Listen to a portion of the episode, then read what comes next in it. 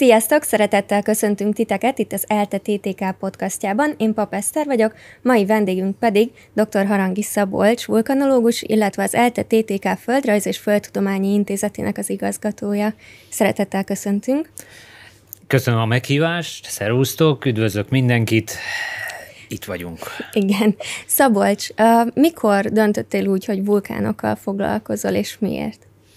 Hú, ez egy jó kérdés, mert ilyenkor azt kéne mondanom, hogy hát én már óvodás koromban is vulkánokat rajzoltam, és cipeltem szüleimet, hogy menjünk aktív vulkánhoz.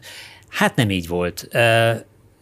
Nem is ismertem, nem is olvastam nagyon utána, én belecsöppentem az egyetembe, és igazán a doktori időszak alatt, tehát már tulajdonképpen lediplomáztam, és azt lehet mondani, az egyetem alatt se szívtam magamba a vulkáni gázoknak a, a finom illatát, hanem amikor elkezdtem a doktori témákat, témámat, akkor az egyik első konferencia, az egy vulkanológiai konferencia volt Mainzba, és és ott ért az első olyan élmény, Hans Ulrich Schminke, a, még jelenleg is él az egyik legnagyobb vulkanológus a szakmában, ő tartott egy, egy egynapos terepgyakorlatot, nevezzük így, konferenciához kapcsolódóan, és azt mondta, hogy ah, milyen kár, hogy, hogy, eh, hogy, hogy nem többet tudok itt tölteni, és volt egy konferencia előtti terepgyakorlat is, és hogy ah, de kár, hogy nem erre mentem el, bár az is nagyon jó volt.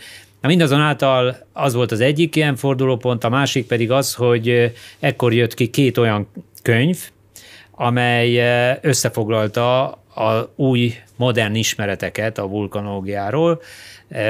Ray Kress és Wrightnak a, a Volcanic Succession című könyve, és egy másik könyv a vulkánokról. Tehát ez, ezek annyira megfogtak. Egyébként valamilyen szinten vulkáni közvetekkel foglalkoztam előtte is, csak ez új volt, hogy a vulkánokkal így is foglalkozni, és ez, ez annyira megfogott, hogy amikor hazajöttem, vagy mondhatnám, hogy tünk, mert Szabó Csaba kollégámmal, tanárommal voltunk kint a konferencián, és akkor a repülő úton végig csacsogtam, hogy akkor hú, akkor mi is csináljunk terepgyakorlatot, és csináltunk is terepgyakorlatot. Sitkén a első vulkanológiai terepgyakorlat megvolt, és aztán aztán elkezdtem a, az oktatásba is ezt bevinni, miért ne legyen vulkanizmus, vulkanológia, mert ilyen még nem volt, én uh-huh. se tanultam, és akkor így kezdődött, és, és benne voltam a, a, a leves közepén, mert egy kiváló évfolyam volt éppen akkor, geológus évfolyam, és csináltam akkor még speckolnak neveztük, ezt a szabadon választható kurzust, vulkanológiai speckol, és jelentkeztek elég sokan, mert nyilván ez egy érdekes téma, és annyira annyira lelkes társaság volt, hogy, hogy 1992-ben szerveztek egy vulkanológiai terepgyakorlatot Olaszországba, és hát akkor megkértek, hogy akkor vezessem szakmailag, és, és akkor egészen lementünk Etna, Stromboli, Vezú, minden volt benne, és hát ez volt az első találkozás az ördöggel, vagy a, lehet azt mondani a vulkánokkal, hiszen uh, fent aludtunk a Strombolin mindaddig, amíg az eső le nem vert onnan, láttuk a kitöréseket, az Etnának akkor volt az egyik uh, legnagyobb kitörése az elmúlt évtizedekben, amikor uh, Zafferana városkáját fenyegette a láva, és ott voltunk egészen mellette, és ott folyt, hát folyt, hát kiderült, hogy nem folyik, hanem, hanem mint valamilyen, uh, hát igen, a Rolling Stones, tehát ilyen gördülve, uh-huh. zörögve mm, ment előre ez a több méter magas láva folyam, és ez, szóval ez megdöbbentő élmény volt, és, és akkor így indult az a dolog, hogy, hogy aztán persze jöttek is a hallgatók, hogy akkor csináljunk valami vulkanológiai munkát, és elmentünk a Sághegyre, amely azóta is az én kis bölcsöm, vulkanológiai bölcsöm, dolgoztunk a Sághegyen, Tihany volt a másik, és hát el kell, hogy mondjam, hogy ebben az évfolyamban volt német Károly, aki most Új-Zélandon professzor, vulkanológus professzor, benne volt a vulkanológiai nemzetközi társaságnak a vezetőségi tagja, tehát ő az egyik nagy vulkanológus a Földön, aki ebből a bölcsőből jött ki valamilyen módon. Persze nyilvánvalóan kell az a motiváció, ami a Karezben benne volt, tehát, tehát 90-es években indult el, és aztán ja, így lettem vulkanológus. Az említett magyar helyszíneken egyébként miket tanulmányoztatok?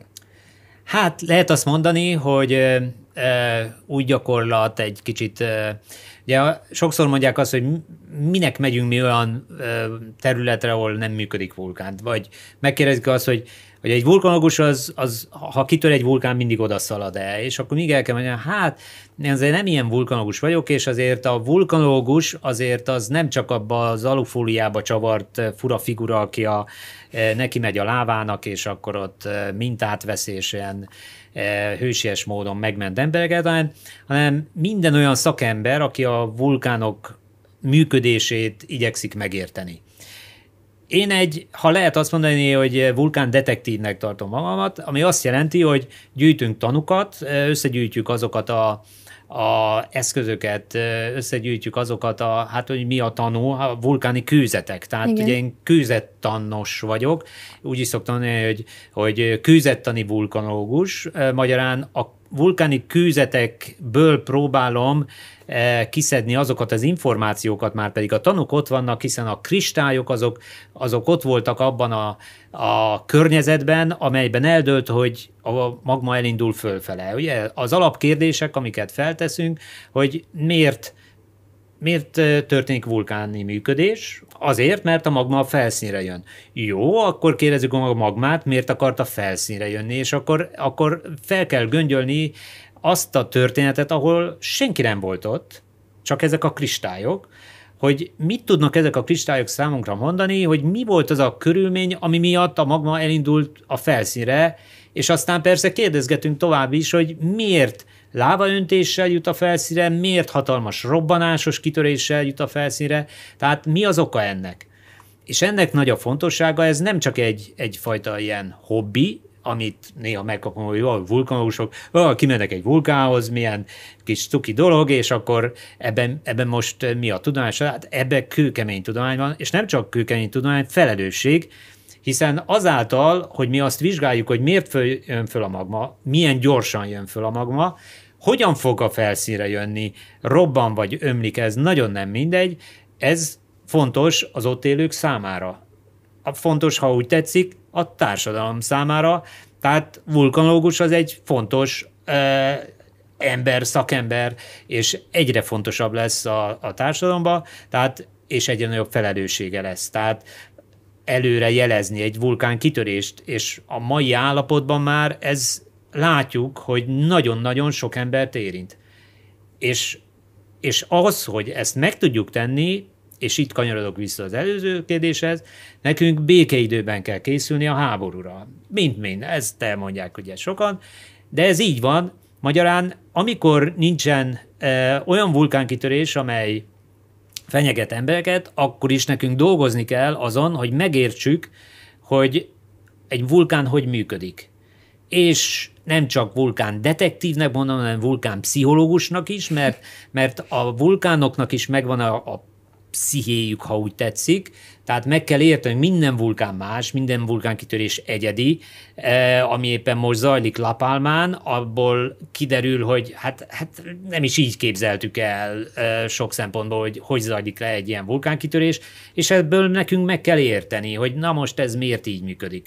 És nem csak, hogy megérteni, hanem hogy holnap hogy fog működni, vagy meddig fog ez működni. Tehát e, erre pedig úgy tudunk választ kapni, hogy, hogy például a Sákhegyen, vagy a Tihanyba, ott kimentünk a, a kőfalak mellé, és akkor ott megpróbáltuk centiről centire végelemezni ezeket a kőzeteket, hogy, hogy mit mondanak nekünk. Uh-huh. Bennük van a történet a laikus áll, hát ez egy kő, ez egy szikla. De a szemünkben ezek mások, tehát ha vannak jó technikáink, mint a detektív, hogyan lehet kiúzni a, a, a történetet egy, egy tanúból, és hogy tudja az igazat elmondani, itt is erről van szó, hogy kellenek olyan technikák, és ezek néha azért költségesek valljuk be, tehát azért a, a mi szakmánk az ilyen, hogy ez, ez nem, nem csak így mondjuk, hanem ez kell műszerzettség, magyarán meg kell elemeznünk a kőzeteket, kémiai összetételét, sokszor a kristályoknak mikron távolságban a, a kémiai összetétel változását, és ezekből tudunk olyan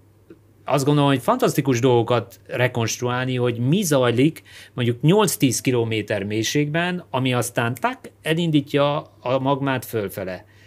Ennek a fizikáját meg kell értenünk, és, és ezt így tudjuk megtenni. De ehhez, ahogy hangsúlyoztam, békeidőben akkor, amikor nincs vulkánkitörés, ezért megyünk olyan vulkánokhoz is, hogy amelyek nem fognak már működni.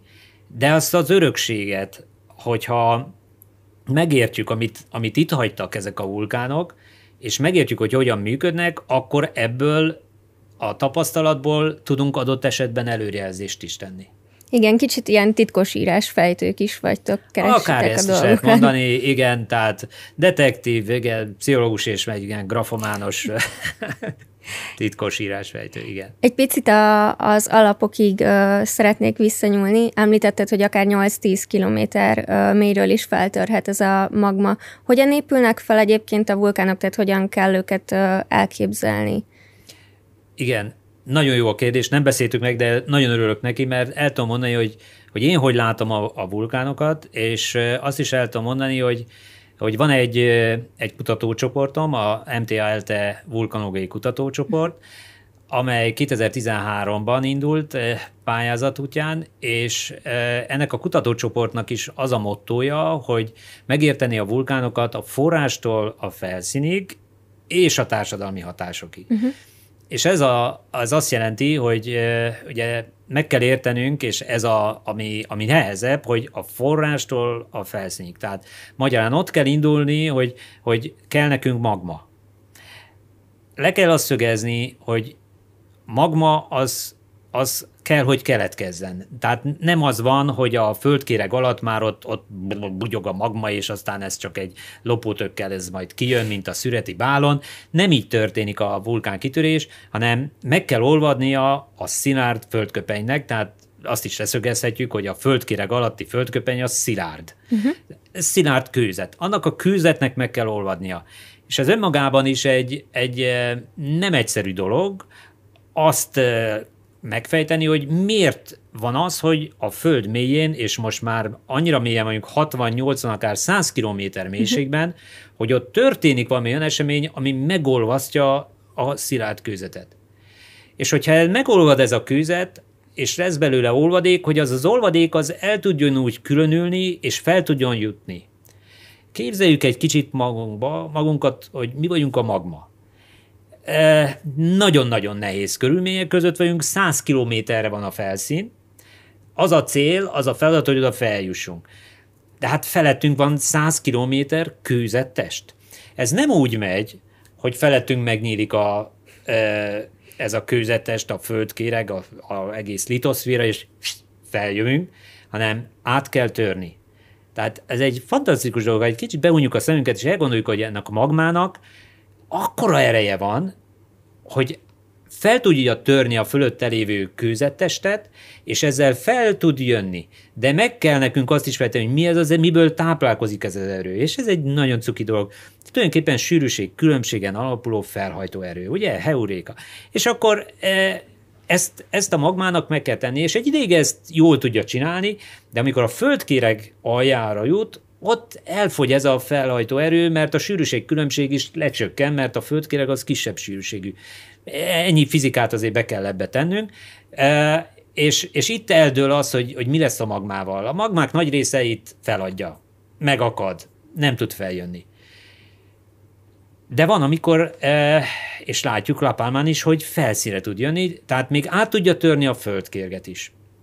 És nekünk ezt is meg kell érteni, hogy ezt hogy csinálja, és, és hogy, hogy ezt milyen gyorsan.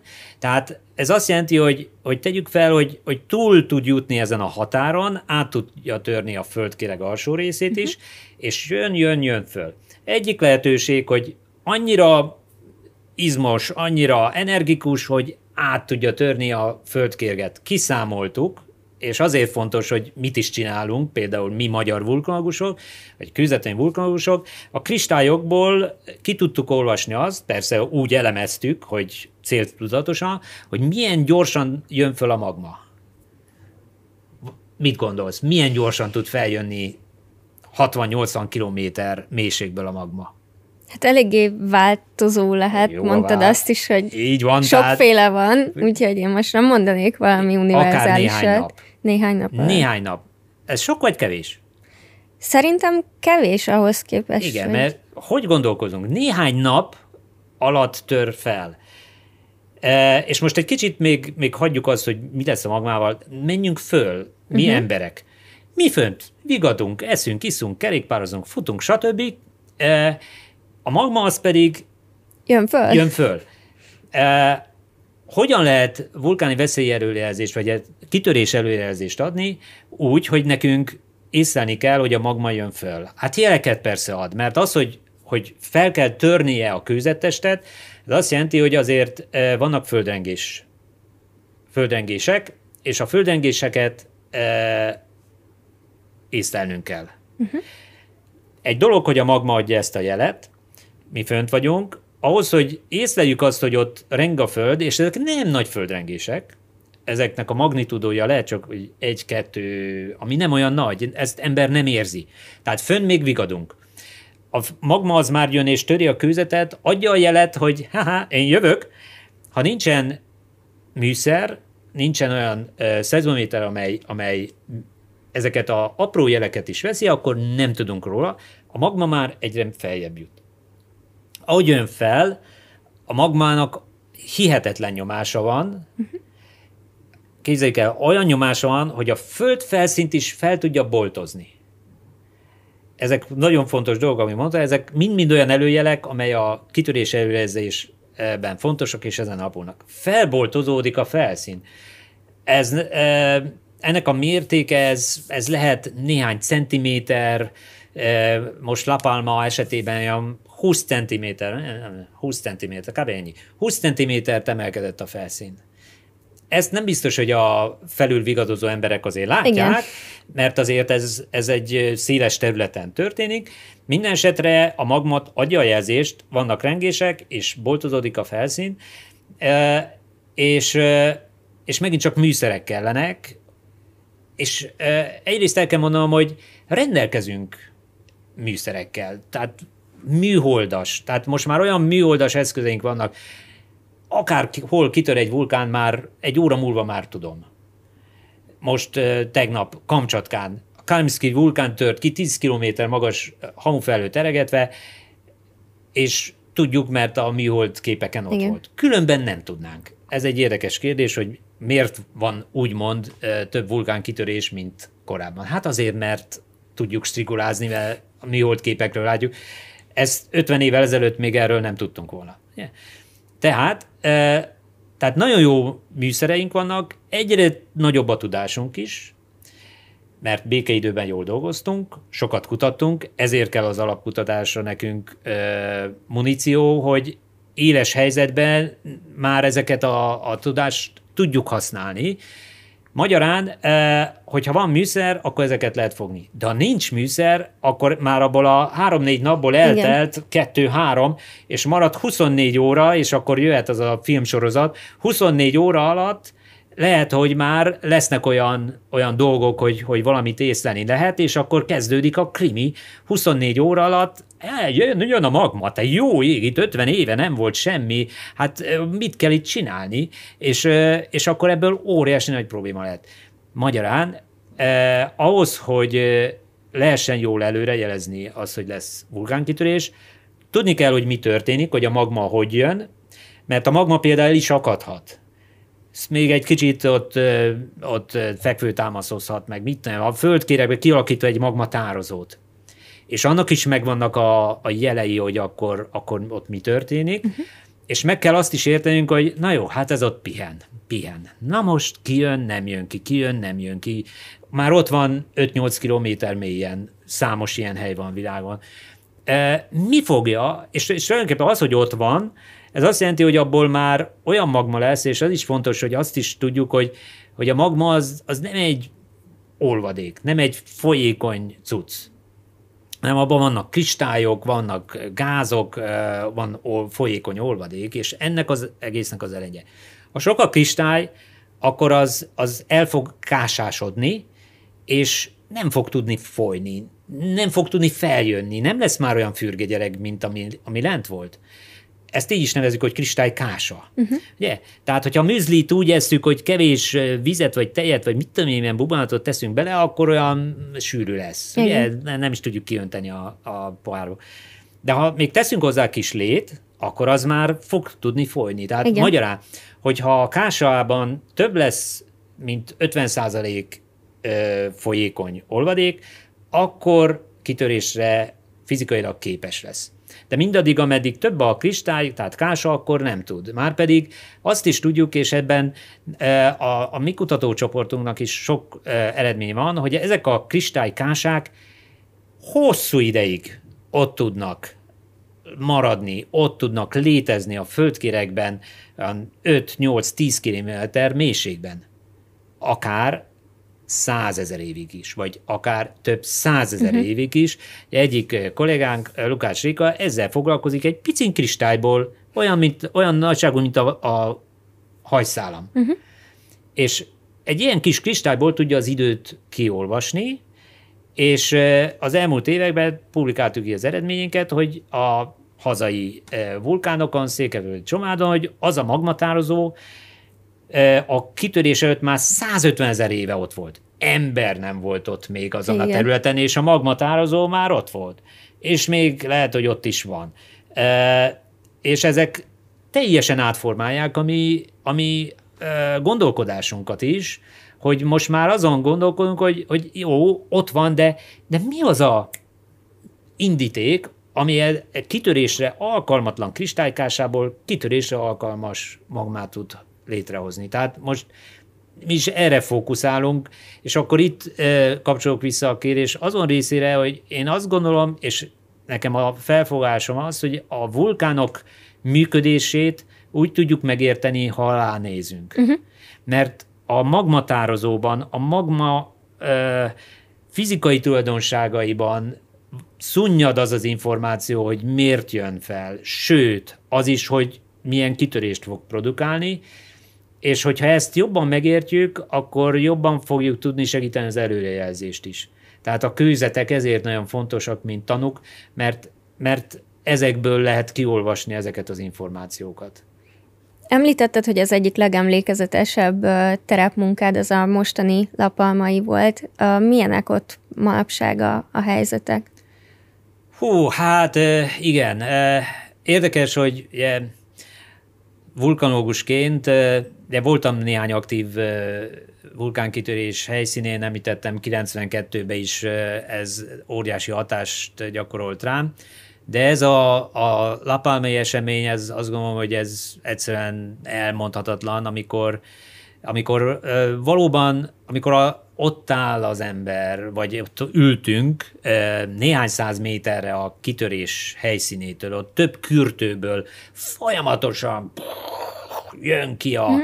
A sötét vulkánium, aztán jön ki a, a izol láva szafatokra szétrepített magma, és ülünk, és közben érezzük a földremegést, ez olyan, hogy, hogy amióta szeptember 19-én elkezdődött ez a vulkáni működés, folyamatosan remeg a föld. Ez olyan, mint az orgonasíbban átmegy a levegő, és, és rezonáltatja a levegőt, végig megy, és leülünk, és, és érezzük, amit eddig csak látunk a, a, a szezonítereknek az ábráján, azt, azt érezzük, hogy tényleg van, az egy valós, a, mocorog a föld, és aztán néha vannak nagy földrengések, és akkor éjszaka majd kiesem az ágyból, e, tehát tehát ezt, mindezt élőben, hát én az, az azt gondolom, hogy, hogy egy, egy, tényleg egy, egy fantasztikus dolog, és, és másrésztről pedig azzal a tudással, amit, amit, amit úgymond békeidőben a kőzetekből kiolvastuk, elemezhetjük, hogy akkor egyáltalán miért történik, vagy miért van az, hogy ennyire sokszínű ez a kitörés, mint ami Lapálmán volt, hogy sűrű vulkáni hamú felőjön ki, akkor a lávatűzi játék, a lávaömlés, tehát miért ennyire sokszínű?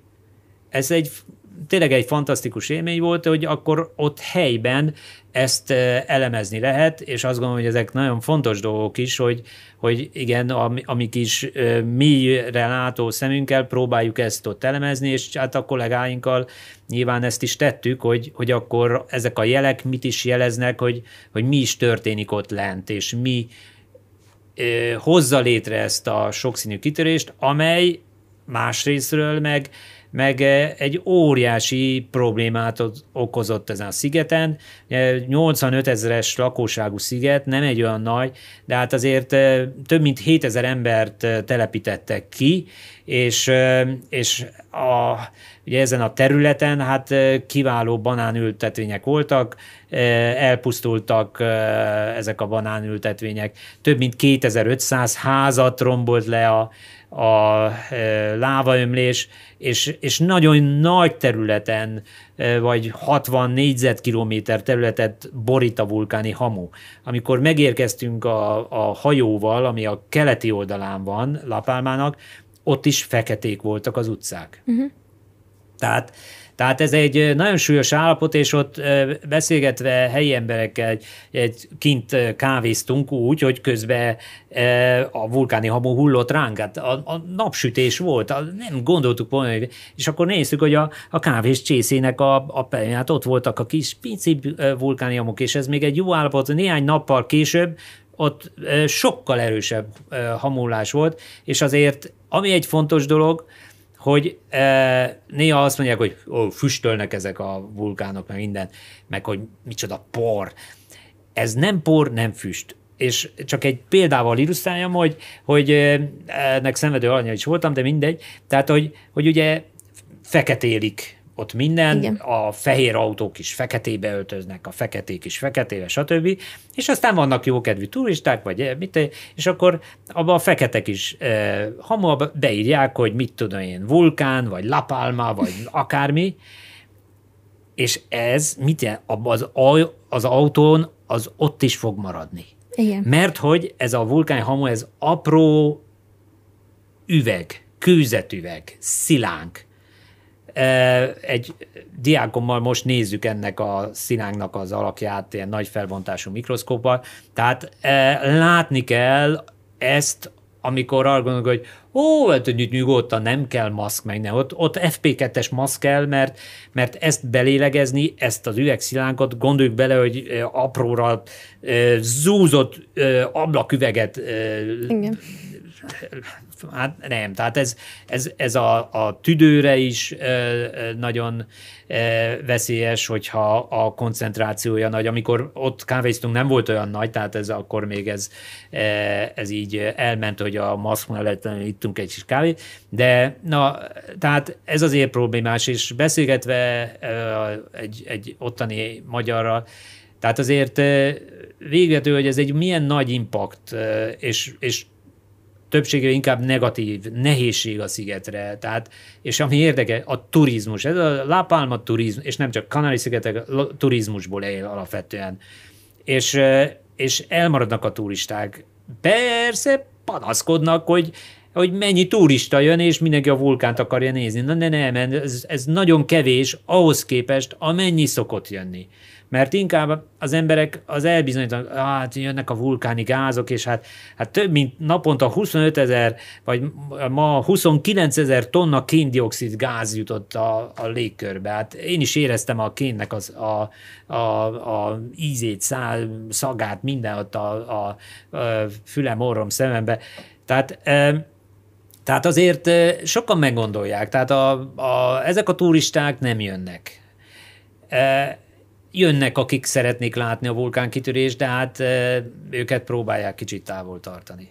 Ezt említetted, hogy nagyjából akkor ilyen, hogyha vannak műszerek, akkor pár nappal a kitörés előtt tudjuk, hogy itt most akkor kitörésre számíthatunk, de ennél előrébb tudunk jóslatot tenni, hogy valahol lesz vulkánkitörés, vagy vannak arra utaló jelek, hogy merre felé kell keresni?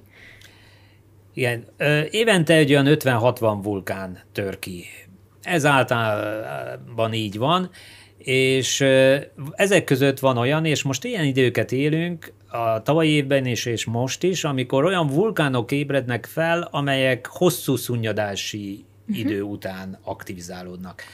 És el kell mondani azt, hogy e, igen, engem ezek a vulkánok érdekelnek, sőt, a sokkal inkább csipkerózsika vulkánok, amelyek nem 50 év után törnek ki, hanem esetleg több ezer év vagy több tízezer év után törnek ki, mert ilyen is lehet, csak a mi kis történetünk, a mi emberi történet, és ráadásul a, a modern gondolkodás történet nagyon piciny időszak ahhoz, hogy abba beleessen egy ilyen esemény. A, a vizsgálataink, a kutatási eredményünk világosan mutatják, hogy akár százezer év után is kitörhet egy vulkán, és aztán megint több tízezer év szunnyadás idő után is kitörhet, amit az emberi agy nem képes felfogni, mert ó, tíz éve, hát akkor az már nem fog kitörni. De a mi eredményünk azt mondja, de ki tud törni. Na most az, hogy egy ilyen esemény legyen a, a, a mi életünkben, hát az egy mázli, hát az egy nagyon-nagyon kis valószínűségű eset. Mindazonáltal 50 év is sok, mert e, úgy élni, hogy 50 évet, hogy, hogy minden szép és jó, a banán az nő, a turisták jönnek, itt nem történik semmi, így ezek után megélni egy olyan eseményt, hogy na most eljött a világvége, pedig ez csak egy piciny vulkán kitörés Lapálmán. Mégis van impaktja. És amit el kell mondani, és nagyon fontos, és a 21. században ez egy nagy kívás a vulkanogusoknak is, hogy, hogy a föld lakosságának 10%-a, ami több mint 700 millió ember él ilyen vulkáni veszélybe. Nem egyszerre jön majd ez a veszély, de ezek az események, ami most La Palmán zajlik, vagy 2018-ban a havai nagy szigeten zajlott, ott is a kertekben tört fel a vulkán. Tehát magyarán borzongunk és szörnyűködünk, hogy, hogy házakat sodor el a láva, de a helyzet az, hogy ez, ez a sziget a vulkánoké, tehát nem a vulkán van a rossz helyen, hanem az elmúlt évtizedekben százával épültek ott házak, olyan helyre, ahol 1949-ben is levonult egy lávafolyás. Vagy Havai Nagyszigeten olyan helyeket parceláztak fel, ahol 40 évvel korábban szintén óriási láva öntés volt. Nincs kétségünk a felől, hogy ez előfordul meg a következőkben is, és ez még csak a kisebb figyelmeztető jelek. De vannak olyan, olyan e, nagyvárosok, melyek közelében ott van egy olyan vulkán, amely, hogyha kitör, akkor nem tudjuk, nem volt még ilyen a, a mi gyakorlatunkban, hogy mit kell csinálni, amikor milliós város mellett történik egy Lapálmánál sokkal nagyobb vulkánkitörés, és itt gondolat mindenki a Vezúvra, de lehet gondolni a Mexikó város közeli Popocatépetl-re, vagy a Tokió melletti Fujira, és egy legalább egy tucatnyi ilyen vulkán és város lehet mondani, ahol több százezer ember, nem 7000 embert kell kitelepíteni, hanem adott esetben több százezeret, és nem tudjuk most megmondani, hogy erre mennyi idő lesz, és lehet, hogy azért imádkozunk, hogy rövid idő legyen, mert ott van például a Bali szigetén lévő Agung vulkán esete, ahol heteken keresztül folyamatosan olyan jel volt, hogy mindjárt itt lesz a világvége, és ki fog történni az Agung, ami a 63-at tört ki utoljára, hogy, hogy akkor több százer embert kellett kitelepíteni. De nem tört ki, nem tört ki, nem tört. Mikor tört? Hát most már visszamegyünk, hát itt nem történik semmi.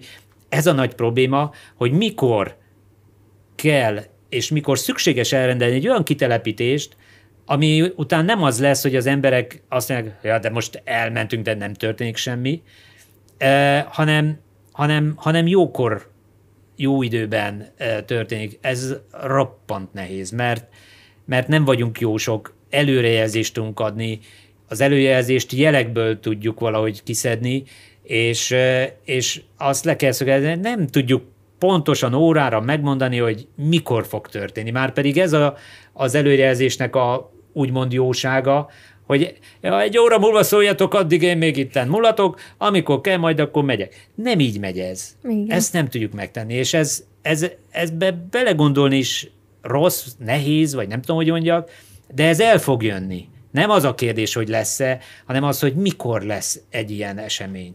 Tehát, és ez még, még nem is a legnagyobb, hát lehet, hogy ez a legnagyobb veszély, de még ott van az is, hogy mi lesz, hogyha egy olyan kitörés lesz, amely globális kihatású lesz. És tudjuk, hogy ez is volt. 1815-ös Tambora kitörés utána, hát a, a világ alig heverte ki. Magyarország, a Kárpát-medence Európában legjobban érintett volt ebben.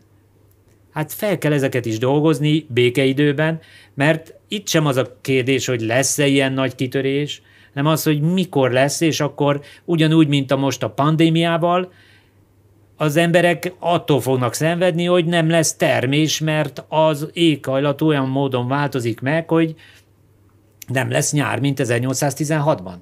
Ne gondoljuk azt, hogy ami a történelemben meg volt, az már nem fog megtörténni, de tudjuk, és egyre, többet, egyre többet tudunk erről, hogy, hogy vannak ilyen vulkánkitörések is. A NASA nem is olyan régen azt írta, hogy ezek elkerülhetőek lennének esetleg úgy, hogyha ezeket a vulkánokat lehűtenénk egy furt kúttal, erről mit gondolsz? Lehet esetleg egyáltalán ilyen megoldás, vagy... Igen, az ember azt gondolja, hogy uraljuk a világot. Na nem. A természet az úr, ezt el kell mondani. És erre azért megvannak a példák. Volt már erre azért kísérlet.